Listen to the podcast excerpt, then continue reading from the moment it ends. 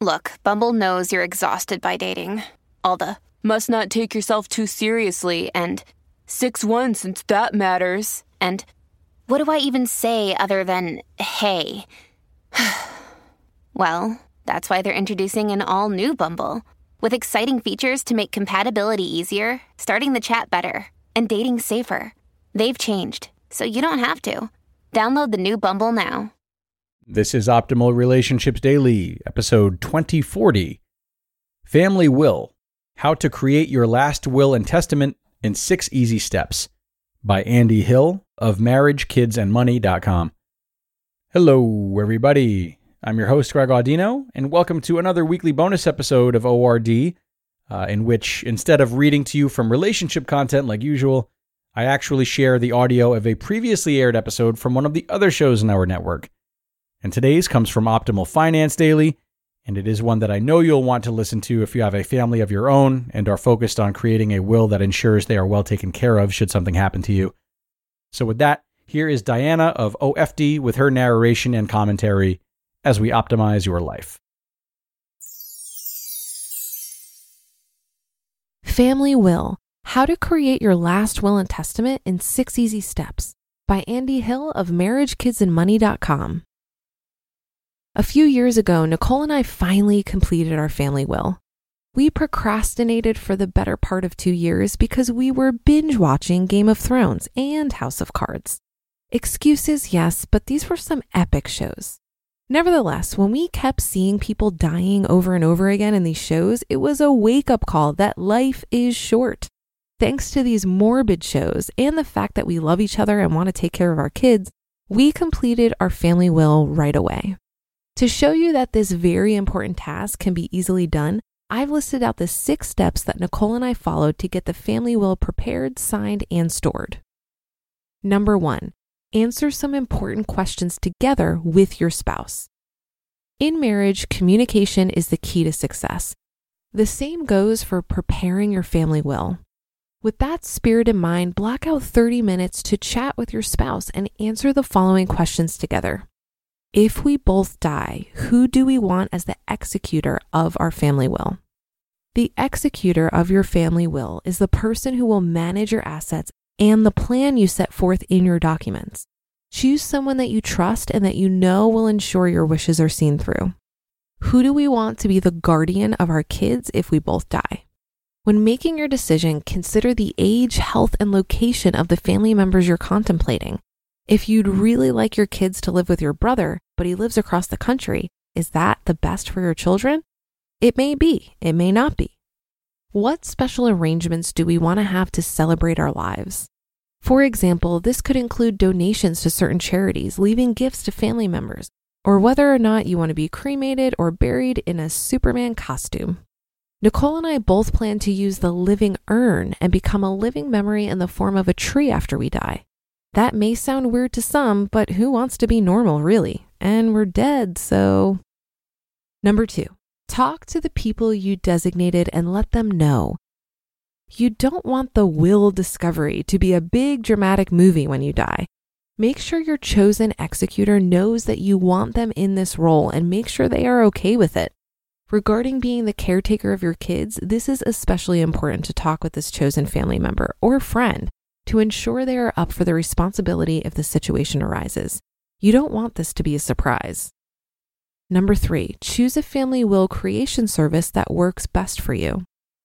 If you feel like you have a fairly straightforward family and money situation, an online will can work for you. Online will creation services like Trust and Will carry the same legal weight as consulting with an attorney as long as the will complies with state laws. Make sure you choose your specific state when developing a will online. If you've been divorced, have children from other marriages, have property in other states, or own a business, consider seeking out a trusted lawyer who can help you draft your will. Number four, find a notary and two witnesses.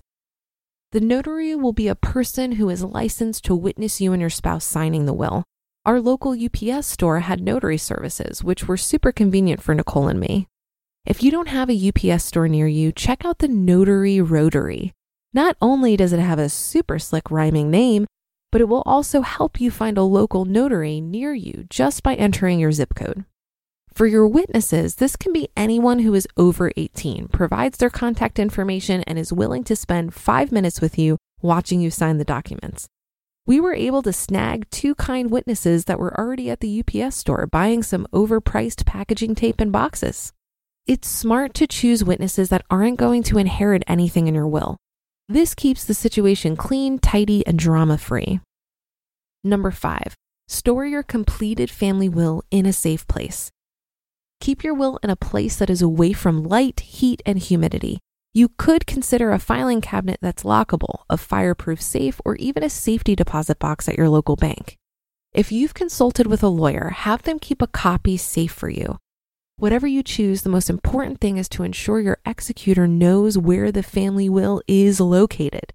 If your will isn't found, it could be a difficult situation for your children or others named in your will as beneficiaries.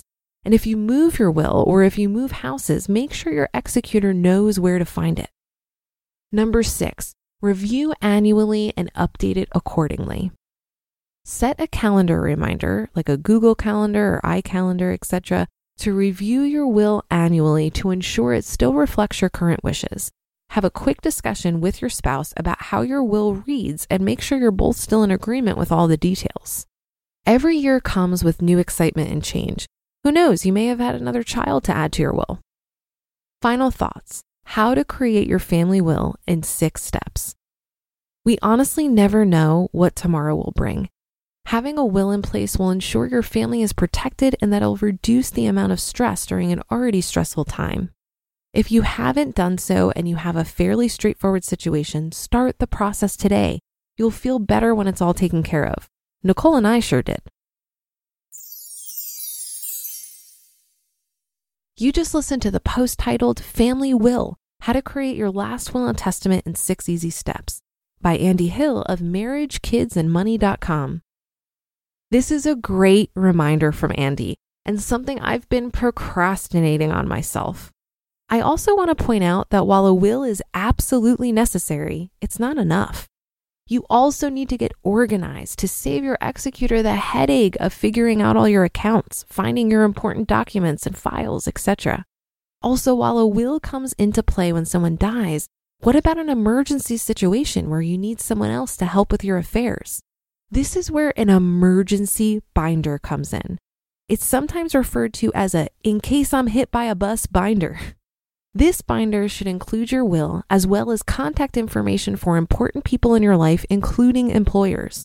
Also insurance policies, all financial accounts, health records, property deeds, and car titles. Having all your stuff organized is going to be a huge help to your loved ones, who will likely need to figure this stuff out during a very emotional time. I'd also encourage you to talk to your parents about doing this too. I know my mom is listening to this, so I'll take this opportunity to beg her, please, Mom, get your will done and make me a freaking binder.